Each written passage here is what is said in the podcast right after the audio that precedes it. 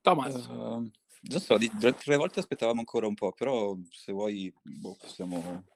Anche perché purtroppo, per fortuna, per parlare di DeFi bisogna prima descrivere un po' di oggetti, di strumenti finanziari. Ah. Perché, come dire, molte di quelle cose esistevano già nel mondo della finanza classica e DeFi non ha fatto altro che, come dire, renderle più accessibili. Sì. Che le abbia rese accessibili a giocatori onesti o a giocatori disonesti, poi lo vediamo. Vi racconto un paio di aneddoti divertenti. E se ci mettiamo a incentrare il tema sui giocatori onesti o disonesti, qui apriamo le porte della discussione. Vai, bellissimo.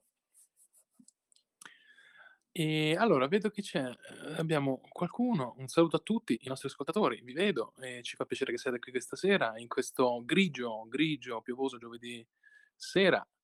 In Italia piove, sembra di essere tornati in autunno o in Nord Europa per chi ci ascolta da lì. E quindi ci fa piacere che siate qui. Thomas, dimmi tu se vogliamo aspettare un altro minuto o due, oppure no, cioè, come dire, magari questa parte di introduzione di come funzionano alcuni strumenti finanziari, e magari quelli, come dire, i tuoi amici lo conoscono meglio di me, quindi facciamo un po' il recap veloce, che così usiamo un po' di tempo. Ma sì. Ecco, il primo concetto di base è margin lending. Aspetta. Secondo me può essere utile dire che cosa è DeFi, prima di tutto. Allora, senza spiegare che cosa sono gli automatismi. Definisci DeFi in una frase: finanza decentralizzata su blockchain. O mi sbaglio? Sì, esatto, e però sono degli strumenti molto specifici, non è proprio finanza di ogni tipo, sono degli strumenti molto specifici. Ok. E il primo è il margin lending e il secondo sono il liquidity pool, che sono cose che esistevano anche prima, non è che di per sé siano nuove, però erano degli strumenti riservati a, che ne so, settori istituzionali, grandi fondi. Quindi, cioè, se io da comune mortale vado in banca e chiedo di fare degli swap euro-dollaro con una liquidity pool, io non posso. Però invece io posso aprire il mio account su Ethereum e posso con Uniswap, ad esempio, accedere a una liquidity pool e fare degli swap. Adesso euro non so se c'è wrappato, forse sì, però diciamo Ethereum USDT, quindi Ethereum Tether, oppure Tether DAI o qualche token rc20 e qualcos'altro. Posso fare questi swap. Sì. Però prima di arrivare al liquidity pool l'oggetto base è il margin lending, quindi è semplicemente un prestito che ti fai dare da una banca e questa banca l'unica cosa che ti chiede è di mettere del collaterale, quindi che sia una casa, che sia alterazioni, può anche essere cash o qualche valuta, e a fronte di questo collaterale ti dà un prestito, e questo prestito lo usi per fare tue speculazioni.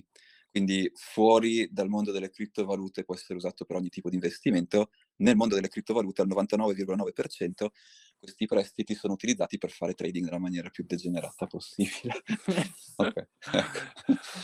Sì, margin lending quindi è affine a quello che volgarmente viene detto trading con leva. Esatto, esattamente. Cioè, se tu fai trading con leva, qualcuno da qualche parte ti presta la leva. Esattamente, ti sta prestando i soldi e per averti prestato questi soldi chiede che tu abbia da qualche parte, in un escrow, una fideiussione, da qualche parte un collaterale. Questi collaterali nella finanza classica di solito si dice che questo debito è overcollateralizzato, cioè il valore del collaterale è più grande del valore del debito che prendi. Certo. E questa cosa, ha dei riscontri, è stata sfruttata più volte nella storia. I casi più famosi sono negli anni '80 da Wells Fargo, che praticamente faceva un po' dei giochetti un po' discutibili, perché se il valore del tuo collaterale scende, scatta quella che viene detta una margin call. Esatto. Praticamente tu devi o aggiungere soldi al tuo collaterale, o ritornare il debito, o ridurre la leva, o loro, se tu non fai nessuna di queste cose, la banca si prende il tuo collaterale.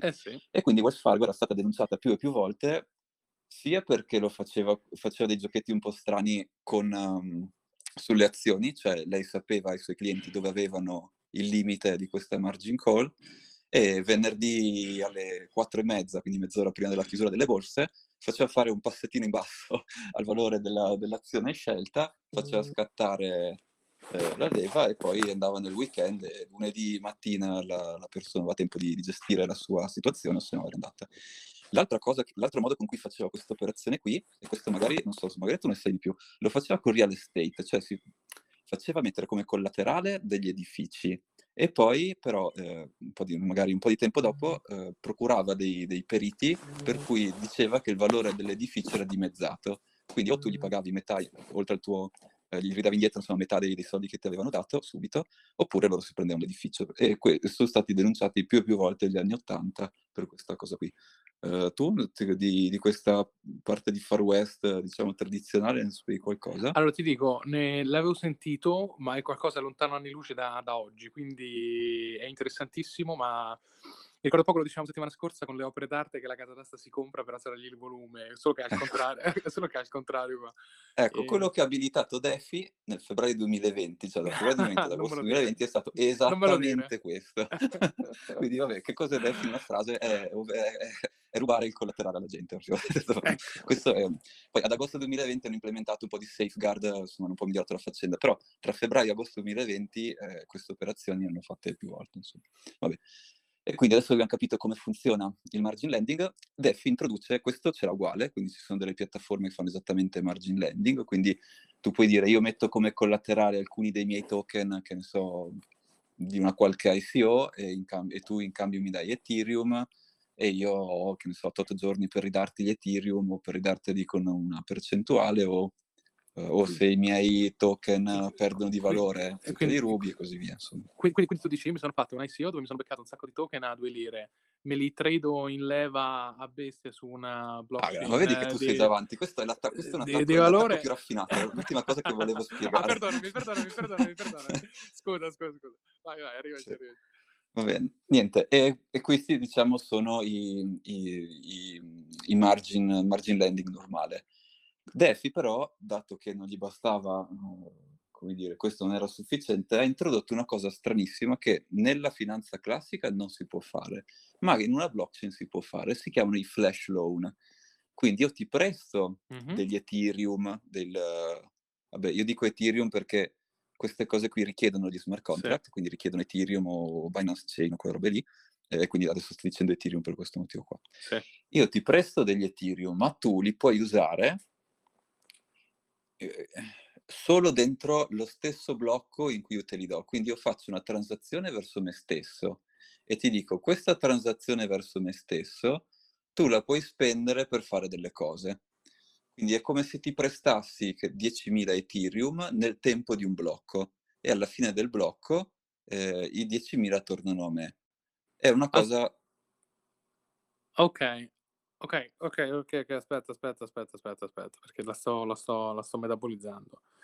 Ok, io faccio una transazione dove alla fine del blocco gli Ethereum tornano a me, quindi è come fare un prestito a Flash, come dicevi tu, in cui alla fine io me li riprendo. Sì, esatto, quindi non ha, in teoria chi presta non ha rischio, cioè lo può dare come servizio aggiuntivo, perché è lui che firma una transazione verso se stesso, okay. E però dice, se tu questa transazione la vuoi usare per far girare qualche smart contract, tu ti paghi il gas per far girare questi altri smart contract, però insomma alla fine del blocco questi Ethereum, quindi è come se entrassero e uscissero e ritornano subito. E dov'è il divertimento qua? C'è un sacco di divertimento. Però prima di capire il vero divertimento dobbiamo andare a spiegare il prossimo pezzettino che è stato introdotto in DeFi, che è le liquidity pool. Di nuovo, le liquidity pool, finanza classica, esistono lo stesso, e praticamente sono degli oggetti in cui facciamo l'esempio semplice con euro e dollaro. In una liquidity pool euro-dollaro, la quantità di dollari per la quantità di euro è una costante, e questa cosa serve perché ad ogni prezzo che ho di dollari su euro io ho sempre della liquidità. Quindi se sono bilanciate 1 a 1 vuol dire che io posso usare questa liquidity pool per scambiare un euro con un dollaro. Se sono sbilanciate, quindi c'è ad esempio $2,50, se io voglio comprare un dollaro basta che do un quarto di euro. Quindi come dire, il prezzo il prodotto delle quantità di questi due token dentro questa pool rimane sempre costante. E la differenza chiave con un order book, perché anche con l'order book tu puoi scambiare dollari e euro, però l'order book sono degli ordini di vendita da una parte e degli ordini di acquisto dall'altra, quindi può essere che ci sia un gap, che ci sono alcuni punti di prezzo che non hanno liquidità, no? Che ci sia okay. Mentre con una liquidity pool ad ogni tu dici io voglio comprare un dollaro, e lei per ogni, a seconda del suo stato, ti dice sempre un prezzo. A volte sarà un prezzo favorevole, a volte sarà sfavorevole, questo dipende da come è sbilanciata la pool. Quindi è come un order book che matcha sempre la supply. Esattamente, okay. Ti fa il prezzo che ti deve fare, quindi se vuoi comprare il token più scarso dentro la liquidity pool con il token più, diciamo, più abbondante, allora dovrai pagare un prezzo molto grande, e viceversa. Quindi se sei all'equilibrio, diciamo, se sono in parti uguali, le scambi più o meno in parti uguali, altrimenti ti fa questi prezzi, diciamo, che incentivano a bilanciare la liquidity pool. Ok. Questa cosa ha però, usata sui token, ha, come dire, un trick, una particolarità strana, che questa non è stata esploitata per adesso, però è una cosa da tenere in considerazione. Diciamo che una liquidity pool è fatta tra Ethereum e un token di una sua ICO. Sì. Non so, vabbè, non mi vengono in mente perché non ne conosco tanto, però sono spiegati. Sì. Se per qualche motivo il valore sui mercati fuori da questa liquidity pool di questo token va a zero, perché, che ne so, esce uno scandalo, che è uno scam per 100 motivi. Non mi dire che rimane viable sul liquidity pool. Rimane viable, quindi è una corsa a chi se lo sbologna prima. È tipo il gioco delle musical chairs, no? Quindi l'ultimo che rimane c'ha questa pool che è fatta solo piena di token che non valgono niente. Esatto.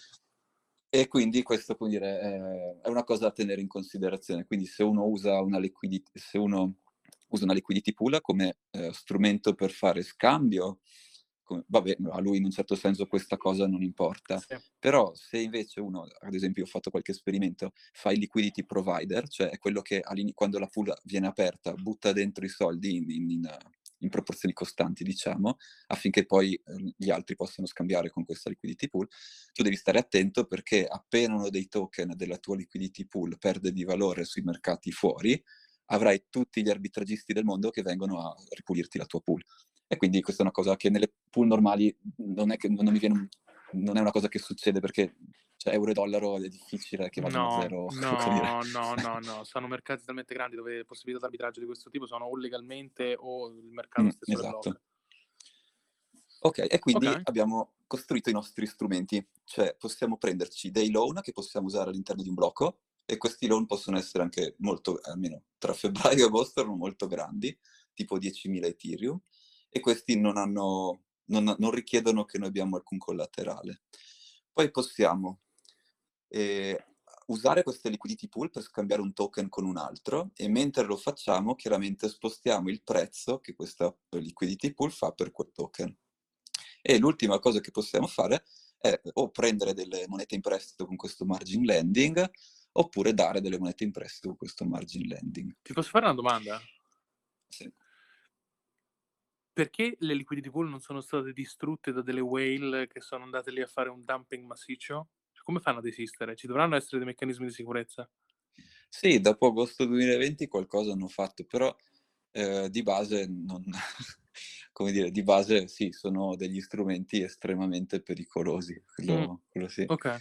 E infatti andiamo a vedere i primi attacchi. Sì. Il primo attacco si chiama scardina l'oracolo. Cioè, da qualche parte,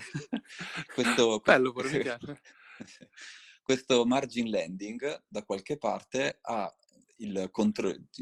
deve decidere se il valore del collaterale è abbastanza alto per mantenere acceso il prestito, no? Sì. Quindi da qualche parte questo margin lending prende il valore, il valore di questa roba qua. Sì. E uno dei principi di DeFi è di usare solo dati all'interno di DeFi, cioè quelli che fanno margin lending, tipo Compound è uno di questi, prende il valore dei token rispetto al valore dello USDT, quindi di Tether, su delle pool, su delle liquidity pool. Quindi tu quello che fai è ti prendi un bel... presti dei token a qualcuno. Aspetta, perché il collaterale è, in questo caso, nel tuo esempio, è USDT. Sì, è indifferente. È indifferente, quindi qualunque sia il collaterale, sì, diciamo, il tipo di asset, poi vai in un liquidity pool e si vede il prezzo. Esatto, okay. E in base a questo prezzo decide se fare la margin call o no. E questo è tutto automatico, no? Sono questi smart contract che decidono se fare perché ovviamente il liquidity pool gira sulla stessa blockchain, quindi possiamo andarlo a vedere. Corretto. Perché se no, e io stavo pensando, scusa, ingenuamente, dico, ma perché non vanno a vedere sugli exchange? Ovvio, perché non stanno su una blockchain. Scusate. Esatto.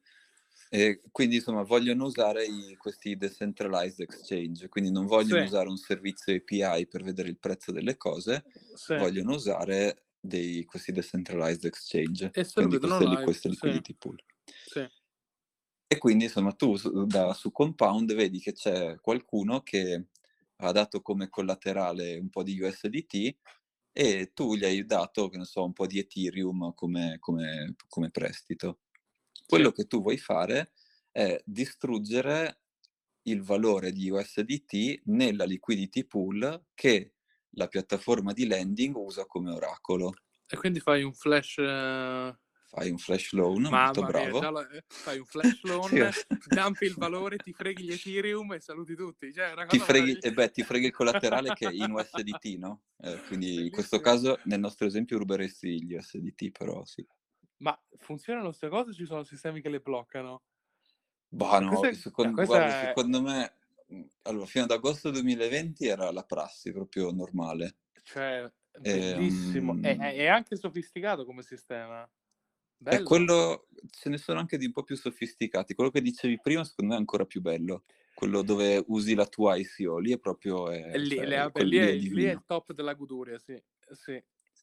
Sì. Sono forme molto sofisticate di riciclaggio in italiano, ma da un certo punto di vista stanno eseguendo alla lettera lo smart contract, cioè non è un bug, cioè non è un attacco, non è che ho trovato una vulnerabilità nel tuo smart contract, lo sto eseguendo alla lettera. E per questo quindi, nei sistemi finanziari tradizionali esistono la Consob, la SEC, eccetera per impedire. È interessantissimo, continua, scusa. Quindi aspetta, rifacciamo questo passaggio. Quindi se lui si va a vedere il valore del collaterale in una liquidity pool, tu puoi fare un bellissimo flash loan dove lo scarichi nella pool, svaluti il valore della cosa, fai saltare il peg e ti prendi il collaterale che era stato beccato quell'asset. Esatto. Mamma mia, meraviglioso, infatti. Però scusa, mi sono dimenticato e sono subito passato a parlare degli attacchi, perché sono quelli che mi intripano di più. Però effettivamente forse non ho spiegato benissimo il passaggio del liquidity pool e liquidity provider. Quindi tu in una liquidity pool puoi o usarla per fare gli scambi, quindi quello che abbiamo fatto, nell'esempio abbiamo fatto adesso, l'abbiamo usata per attaccare qualcuno, oppure tu puoi essere il liquidity provider, cioè quello che all'inizio mette i soldi nella pool. In cambio di questi soldi, la pool ti dà un token, qui ce ne sono veramente tantissimi, quindi ad esempio io uso Curve.Finance, che ti dà questo Curve token, e questi Curve token, o questi token della liquidity pool, servono per votare. Tipo perché per votare esatto, ad esempio ti faccio un esempio, quando qualcuno usa la liquidity pool è vero che ti fa il prezzo sulla curva in maniera molto precisa, però come dire la liquidity pool si prende una piccolissima parte di margine, no? Ad esempio una cosa che tu vorresti da liquidity provider, potresti voler votare di alzare il margine che ti prendi su ogni operazione. E chiaramente questa è una votazione che tu puoi fare se hai questi token della liquidity pool.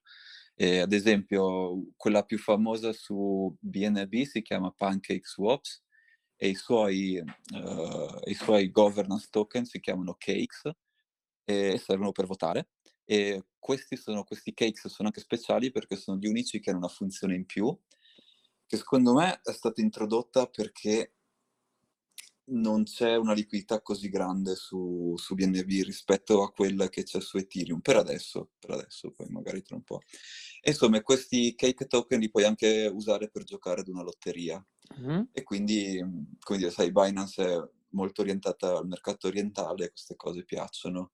Vabbè, insomma, e quindi tu guadagni anche questi liquidity token. E quello che si chiama fare stacking è proprio questa roba qui. Quindi tu presti liquidità da un liquidity pool, lei ti dà in cambio questi governance token. E questi governance token, tanto più tieni la liquidità dentro la pool, tanto più tanti più di questi governance token ti danno. Quindi come tanto più lasci la tua liquidità dentro la pool, tanto più vieni ricompensato con questi token. Un po' specchio per le allodole, dai. Sì, di votazioni serie, sinceramente, più che alzare il prezzo delle robe, che votazioni vuoi fare? No, che certo. Ci sia. E poi dal punto di vista anche di implementazione è interessante perché è vero che tu fai una votazione con questi token, però la votazione è come se fosse fine a se stessa, cioè non è che se voti una certa cosa in automatico si sblocca il codice che realizza quella cosa per cui hai votato. Uh-huh. Questa cosa non l'ho guardata su tutte, l'ho guardata solo su quelle che mi interessano, ed effettivamente è come dire una specie di registro di che cosa vogliono i soci, però cioè, non è che in automatico abilita, cioè se tu vuoi alzare, come dire, se tu vuoi fare dei cambiamenti pesanti al liquidity pool, bisogna farci delle robe. Esatto. Quindi anche le cose automatiche che tu puoi votare con questi governance token sono comunque molto limitate, puoi cambiare qualche parametro, non è, allora, cioè, in maniera automatica non è che puoi fare chissà che. Scusa la domanda magari stupida, ma i governance token sono tradati anche quelli? Ovvio. Puoi darli. Sì, beh, sicuramente sono tradati, tipo i curve token o i cake token, tu li puoi, se li tiri fuori, li puoi scambiare per qualcosa. Ok. Uno delle fail più belle, questa non è stato né un hack né niente, sono stati solo dei disperati, si chiamava Yam, era, sì, anche questo è stato me lo 2020. Ricordo, l'avevo sentito, sì. E niente, quindi stesso concetto, ci sono questi staking governance token che si chiamano YAM, e c'era una specie di soglia, quindi questa YAM pool doveva superare ogni, come se fosse un clock, e tutti i soci dovevano votare di darsi dividendi, una roba così, insomma, c'era come se fosse un heartbeat, cioè ogni tot tempo tutti i soci dovevano votare e doveva esserci la maggioranza affinché questa roba continuasse a vivere e continuasse a distribuire tutti, cioè, tra virgolette, i dividendi. Per un bug hanno generato molti più di questi governance token di quelli che servivano. Bam. E si sono accorti, e al primo heartbeat, quindi tipo, mi sembra una settimana era durata questa YAM pool, si sono accorti che questi governance token creati non potevano votare perché avevano sbagliato, si erano confusi o avevano distrutto le chiavi o qualche come dire, vabbè, qualche minchiata tecnica. Esatto. Sì. E quindi quando c'è stato il momento della votazione, la stragrande maggioranza dei governance token ha votato spegnere tutto. Ne hanno spento tutto e hanno perso tutta la liquidità. Fantastici. Non ci credo. Sì. E quindi vabbè, cioè, il livello di rischio di queste cose è veramente altissimo, è pazzesco, tra errori tecnici e di funzionamento alla YAM a flash contracts che ti fanno tampare il collaterale, cioè nel senso mettere i soldi in una liquidity pool è un suicidio assistito, non so. Sì, boh, io ho provato perché come dire, a me piace stare con le cose, quindi un po' certo. Ho provato e ho usato Curve per un motivo specifico, e che è una liquidity pool di stablecoins, quindi non puoi fare swap di qualunque roba, okay, puoi fare swap solo di stable coins, e quindi questa cosa dovrebbe ridurre di molto il rischio che uno di questi token vada a zero, no? Che è quello che abbiamo descritto prima, perché se uno di questi va a zero tu devi essere velocissimo a toglierti dalla liquidity pool, se no tutto vale zero. E quindi niente, ho pensato che dato che non ho voglia di stare tutto il giorno a vedere che cosa succede, questi con le stable coin, c'è Tether che mi ha fatto sudare un po' con cosa avevano, lo stato di New York che li seguiva, però vabbè, sembra che sia andato tutto bene, quindi alla fine per adesso tutto ok.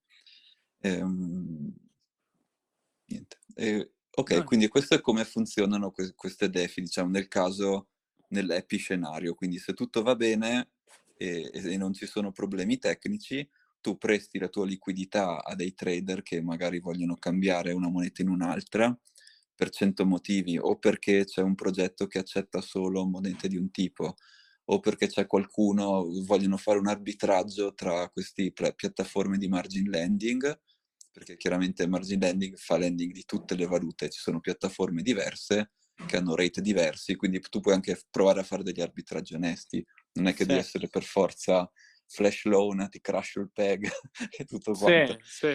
E quindi comunque, ad esempio, il volume medio di Curve Finance va dai 3 ai 10 milioni di dollari al giorno in swap.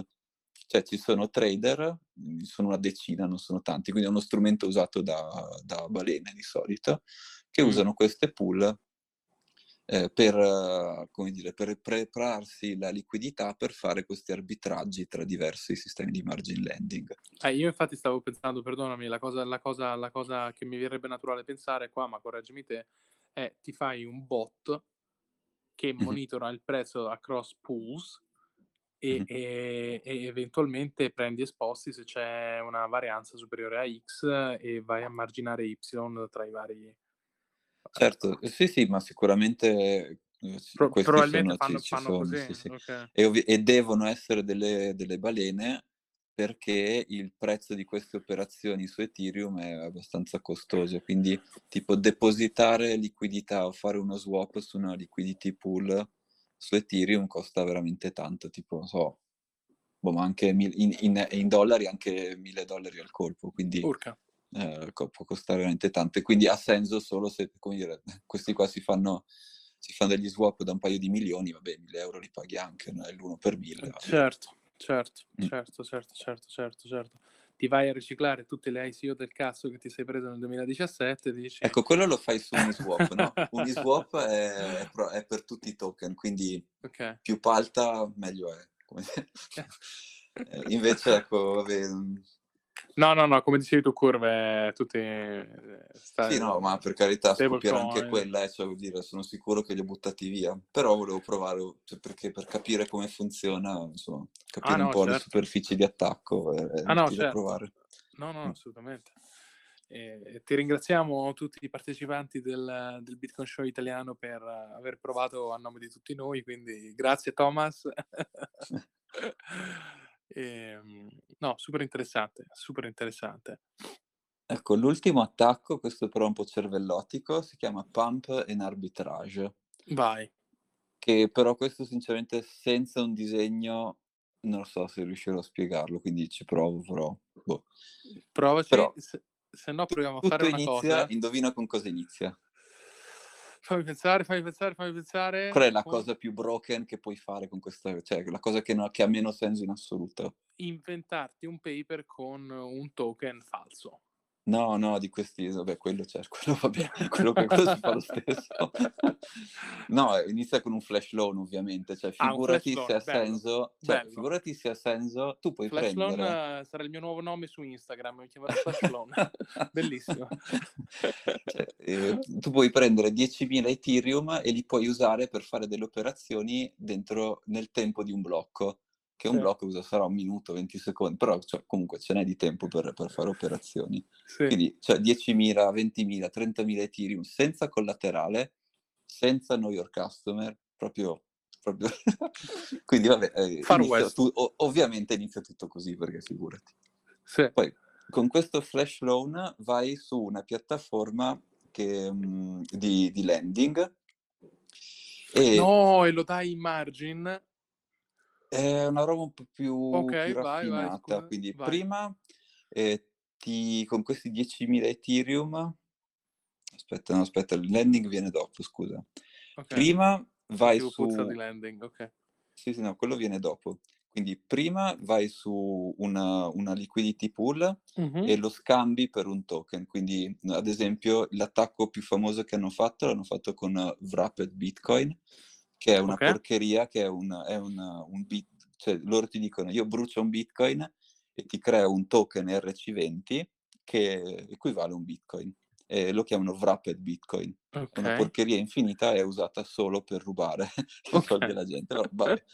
E quindi cosa succede? Se tu immaginati che vai su questa liquidity pool, compri 10.000 Ethereum di questa roba, chiaramente il prezzo qui, stai facendo un pump, no? Stai sparando il prezzo di questo token in alto.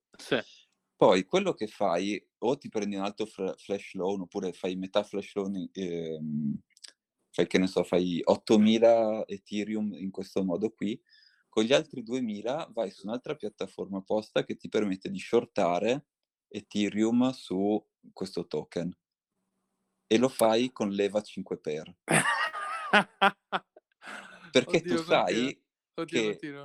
Perché tu sai che sulla liquidity pool dove tu hai pompato il prezzo, il rapporto... arriveranno come gli sciacalli tutti gli arbitragisti a riportare il prezzo dove è giusto. Quindi tu sai che sicuramente quel short chiude con successo. Perché mi si shorta Ethereum contro il token del cazzo lì? Sì. Perché mi si short Ethereum? Perché tutti mi vanno a fare cosa in quel pool? Cosa succede in quel pool? Quel pool ha il prezzo spostato, no? Non è più attorno al prezzo di mercato corretto, ha il prezzo di questo VBTC è andato alle stelle, ok? Il prezzo di questo token rispetto a Ethereum è andato alle stelle. Aspetta, scusa un attimo, ho avuto un'interruzione. Allora, perdonami. Allora, il prezzo di Ethereum rispetto a questo token è andato alle stelle. Sì. Ok, poi tu vai su un'altra piattaforma che si chiama BXZ, che ti permette di shortare queste porcherie. Quindi ti permette di shortare Ethereum su VBTC, che tu sai che non può fare altro. Scusa, no, VBTC su Ethereum. No, perché tu non sai... Esatto, scusi, perché tu sai che questa roba qui dovrà scendere per forza, perché ci saranno tutti gli arbitragisti che vengono ad abbassare il prezzo. Quindi tu sostanzialmente vai a sbilanciare il rapporto tra questi due e vai a shortare lo sbilanciamento in leva. Esatto. Beh, questa operazione è qui il sogno di The Wolf of Wall Street. E questa operazione qui la fai dentro il tempo di un blocco, perché stai usando un flash loan. Quindi tu questa cosa la puoi fare, cioè, io non so se o nascondono i dati o per cortesia l'hanno fatta solo una volta e ho detto sì, vabbè, dai, grazie.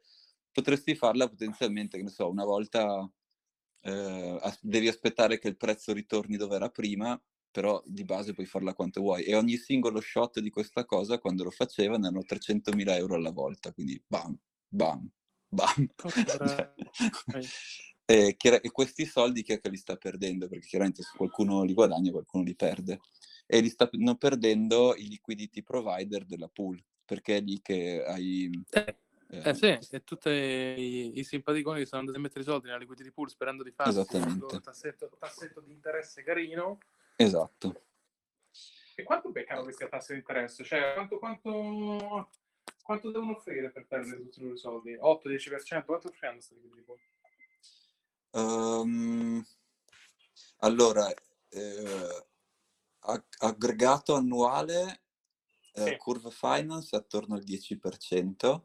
Allora, questo è però attenzione, questo è solo della liquidità che gli presti, quindi solo di USDT, DAI e quella roba lì. In più ti danno il loro governance token, che ha un prezzo, e di solito, o almeno finora, diciamo così, il prezzo di questo governance token è molto più alto del, quindi il tuo guadagno in governance token, che non riesco a capire perché, però vabbè, così, è molto più grande del tuo guadagno in percentuale.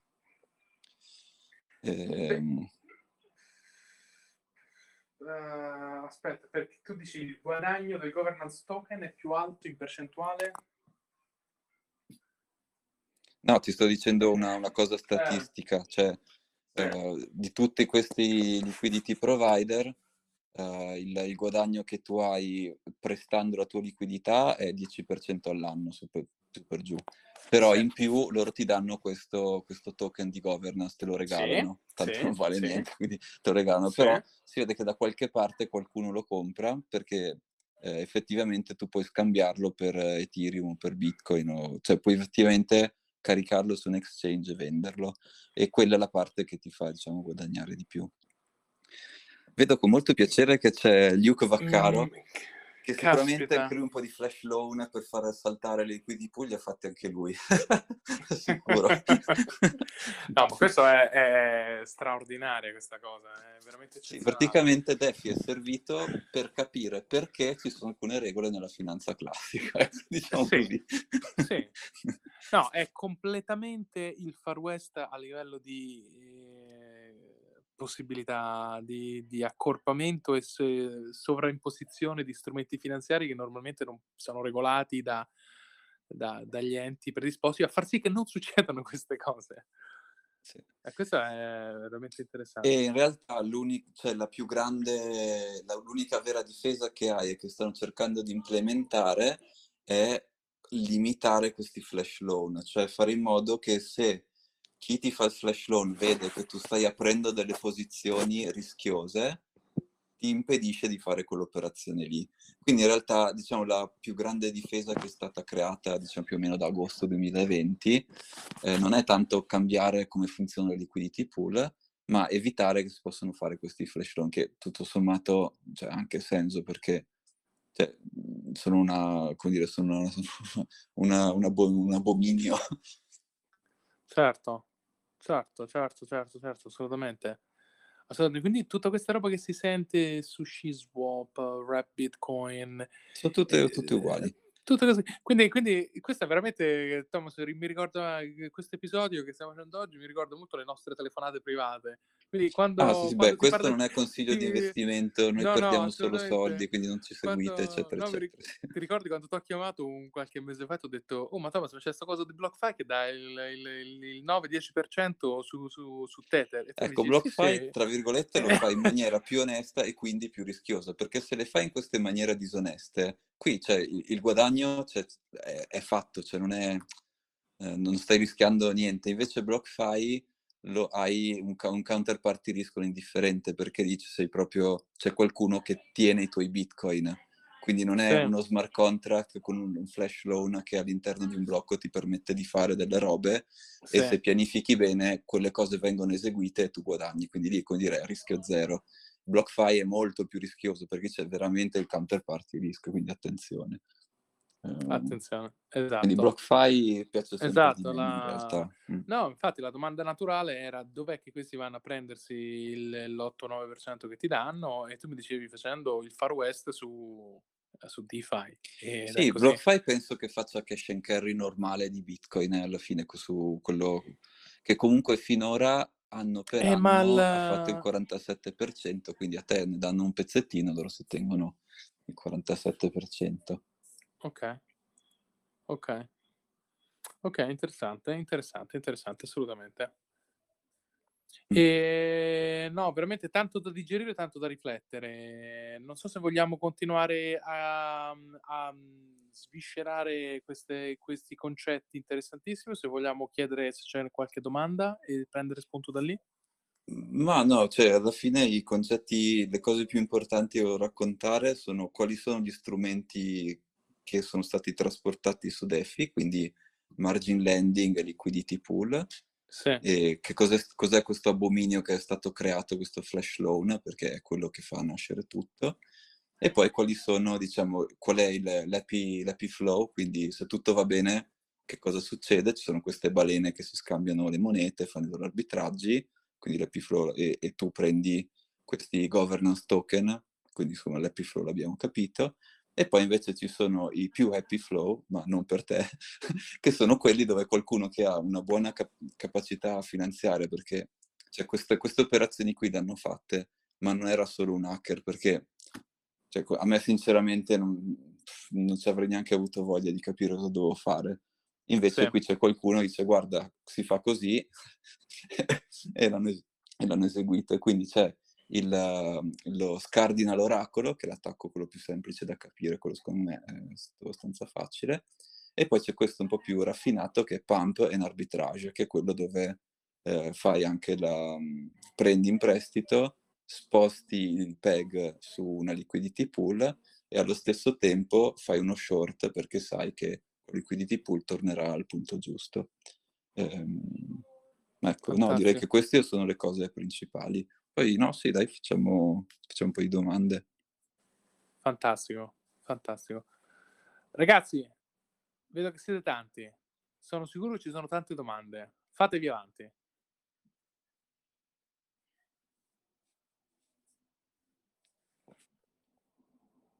Troppo silenzio, troppo silenzio. Ma sai che forse no. Allora, spezzo una lancia a favore di BNB, che comunque... come dire, titolo tossico per titolo tossico, scelgo quello meno tossico. Su BNB hanno un controllo molto migliore di queste cose, possono effettivamente bloccare tutto, fare rollback, non hanno i flash loan da che io sappia, quindi paradossalmente la PancakeSwap, quindi questa liquidity pool di Binance, è un prodotto molto più sicuro di tutte quelle su Ethereum. E tra l'altro la cosa fighissima che Binance offre, cioè perché Binance ha fatto PancakeSwap? Perché vuole copiare Ethereum? Ma in realtà anche no, cioè un po' sì, però la cosa principale che dice è: se tu listi il tuo token su di me, Binance sì, è un exchange, io non solo ti metto a disposizione i miei order book, ma come sì, servizio extra, se vuoi, ti permetto anche di creare queste liquidity pool dentro PancakeSwap. E queste liquidity pool sono fighissime perché ti danno sempre liquidità a qualunque valore sia il tuo token, quindi, come dire, riesci a raccontare una storia di mercato molto più bella, perché non hai mai, non ti succede, se tu hai una liquidity pool, a meno che non la svuoti, non avrai mai delle distanze enormi nell'order book tra il prezzo di vendita e il prezzo di acquisto, no? Che vuol dire che non interessa niente a nessuno quello che stai facendo. Sì, ma ancora una volta, scusa, avere una liquidity pool che ti va a dare liquidità su dei token, non dico neanche secondari o terziari, ma di progetti che sono stati, che magari sono morti in partenza, va a beneficiare solo chi se l'è presi e non sa come levarseli dalle scatole. Vabbè, ma quello no, è il piano no, del 99% dei token, cioè, non penso che sia una novità. Esatto, cioè, esatto. Vabbè, dai, sono 98 perché magari c'è qualcuno ingenuo, però più o meno c'è l'idea è quella. Esatto, e quindi sono comunque destinati nel medio termine a morire, secondo te, o possono rimanere in qualche altra? No, le liquidity pool invece sono super comode, no? Perché per fare gli arbitraggi sono comodissime, quindi, come dire... un operatore finanziario fare l'arbitraggio sul token 1, il token 2, il token 3, sì, il token 20, non gli fa nessuna differenza, quindi finché non si inventano un sistema di controllo simile a quando chiudono il mercato per eccesso di rialzo e sto gioco viene bloccato o no sì, o ecco, sì, magari lo regoleranno in realtà. Ecco, una cosa ultima mi ero dimenticato. Sì. Curve Finance è una, come dire, incorporata in Svizzera, e in Svizzera invece che regolarlo come avrebbero dovuto regolare con lo stesso strumento, sì, diciamo fuori da una blockchain, gli hanno consentito una specie di sandbox in cui Curve Finance è completamente non ha know your customer, quindi c'è un indirizzo che io uso per interagire con questa roba qui, però nessuno sa che quell'indirizzo è mio. Quindi l'hanno addirittura, invece che fargli la regolamentazione, l'hanno tolta. Quindi okay, è proprio... yeah. Vabbè, ma d'altronde se in Svizzera sta cosa... Vabbè, esatto. Una volta. Non è la prima volta che ci abitano a questo tipo di operazioni gli svizzeri. Sì. Fantastico. Fantastico. E... Potrebbe essere questa la base per una successiva regolamentazione e quello che dicevamo negli episodi scorsi, stratificazione di un sistema finanziario parallelo, oppure lo vedi rimanere un far west, forse sempre più di nicchia come l'industria cresce, o forse sempre più grande come l'industria cresce? Dove lo vedi andare, DeFi? Non so, che come dire, tutte le mie attenzioni sono focalizzate su Bitcoin, che è 1 trilione e deve arrivare a 10, quello che è sostituire l'oro, tutto, rimuovere questa roba dell'inflazione, bla bla bla, cioè, quindi quello mi sembra molto più interessante. La liquidità su tutte queste pool è nell'ordine delle decine di billion, quindi è molto più piccola. Potrà continuare a crescere, ma secondo me sì, perché di nuovo chi ha tantissimi soldi da deployare le usa per fare arbitraggi, quindi dal loro punto di vista sì, sono strumenti che, cioè, come dire, per me e per te non so che utilità possono mai avere. Ma però, in realtà sei tu una delle whales che va a shortare gli arbitraggi. Quella dove per tutto ad agosto 2020 mi hanno fatto il pump and arbitrage. Sì, esatto. Bellissimo. No, tu dici continueranno ad esistere, però fondamentalmente sono un mercato di qualche decina di billion, quindi veramente marginale. Sì, per adesso è piccolo, quindi in realtà può far altro che crescere, quindi anzi sono abbastanza d'accordo che, come dire, è un casino molto raffinato e devi saper giocare. È quello, se sai giocare va bene. È quello, fondamentalmente si basa sul fatto che qualcuno sta perdendo a sto gioco, e fondamentalmente sono convinto che quando i mercati diventano abbastanza grandi c'è una coscienza comune su... o forse no, ecco, rifletto mentre parlo di quanto fondamentalmente stai venendo derubato. Però al contempo esiste Las Vegas, quindi forse stavo pensando, sì, non è necessariamente quello l'outcome di questa nicchia del settore. Sì. Nicchia, sono tanti soldi, però rispetto, come dici tu, al trillion della market cap, sì, sicuramente. Cioè, come dire, se qualcuno mi descrivesse DeFi con la mission di rendere accessibile il margin lending a 7 bilioni di persone, ma non gli credo neanche un secondo. La mission di DeFi è permettere a chi ha veramente tanta liquidità di operare, ottimizzare, fare il market maker su questi mercati qui, punto. Cioè, non ha impatto, non ha nessun impatto su... Ma tu dici vita pratica. Tu dici che ha tanta liquidità o ha tanti token inutili da smaltire? Oddio, sai, di solito sono collegate le cose. Esatto. Beh, sì, fondamentalmente sì, sono dog in qualche modo, vero? Sì. Certo. Anzi, magari una volta invitiamo Gabriele e ci facciamo spiegare come, cioè, quali sono i casi d'uso, cioè quali strumenti finanziari possono effettivamente cambiare. Cosa c'entra lui? Ok. Lui è il contrario di esatto, di questo, perché lui è l'opposto di quello di cui stiamo parlando adesso. Cioè, dice, ok, dovendo cambiare veramente la vita di 7 billion di persone, si fa così, e non si fa col margin lending, non si fa col flash loan, e non si fa con questi strumenti qua. Comunque sono di un'eleganza meravigliosa. Però sì, dovremmo invitarlo e parlare. Sì, dovremmo fare un episodio su quello, perché si connette anche con la Digital ID, con tanti altri temi, quindi un altro tema sarà sicuramente quello a breve. Però ecco, DeFi no, anch'io non avevo chiarissime tante cose del mondo, perché è scappato fuori, e fondamentalmente è un intreccio in cui a volte è difficile districarsi perché va alla velocità della luce. Però ecco, sei stato chiarissimo nello spiegare quali sono tutte le possibilità delle potenzialità di quello che si può fare su questo, quindi non so se qualcuno ha delle domande, ragazzi, tra di voi che siete connessi, e se ce l'avete ci fa assolutamente piacere accoglierle e continuare la conversazione.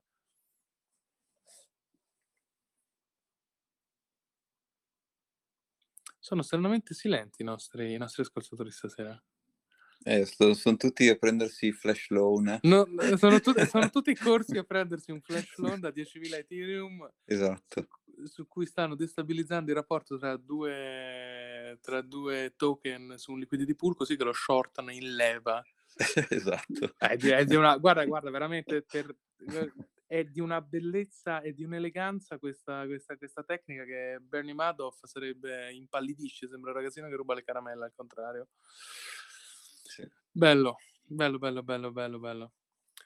E Thomas, altre cose da raccontarci questa sera nella nostra discussione? Circa DeFi. Penso che ci siamo detti tutto, ci siamo fatti. Questo episodio è stato veramente come una delle nostre telefonate private, da cui è sorta l'idea poi del podcast. Quindi, sì, esatto. Quindi abbiamo ancora 5 minuti, ma se noi ci siamo detti tutto e i ragazzi non hanno domande, no, li vedo quieti. Va bene. Li vedo quieti, è il tempo grigio che copre l'Italia, che li rende quieti stasera. Va bene.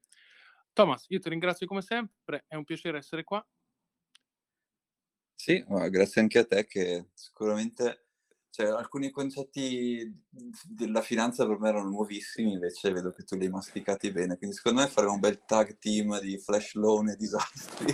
Se tutto va male, quello è sempre aperto. Io ho già acceso il computer, ecco. Quindi...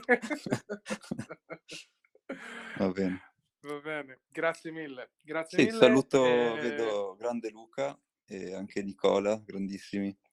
Ciao Luca e Nicola, ci ha fatto piacere che siete qua, e vedo anche che c'è tutti gli altri amici. Siamo sempre qua il giovedì sera, il Bitcoin Show italiano, Bitcoin Cabana, giovedì sera alle 9. Vi faremo sapere quale sarà. Aspetta, che forse c'è una domanda, un saluto. Vai, una domanda, un saluto, vai. Devi smutare?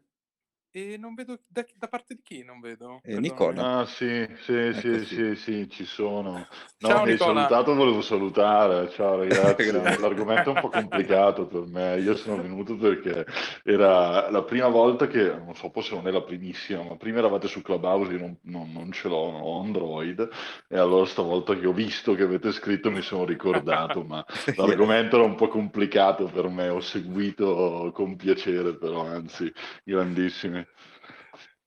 Grazie mille Nicola, ci fa piacere che sei qua.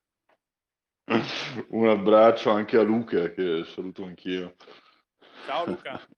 Ciao Thomas. Ciao Nicola. A presto.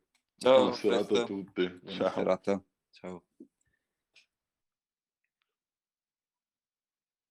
Va bene, allora grazie a tutti, grazie Thomas, e ci sentiamo giovedì prossimo. Grazie a tutti.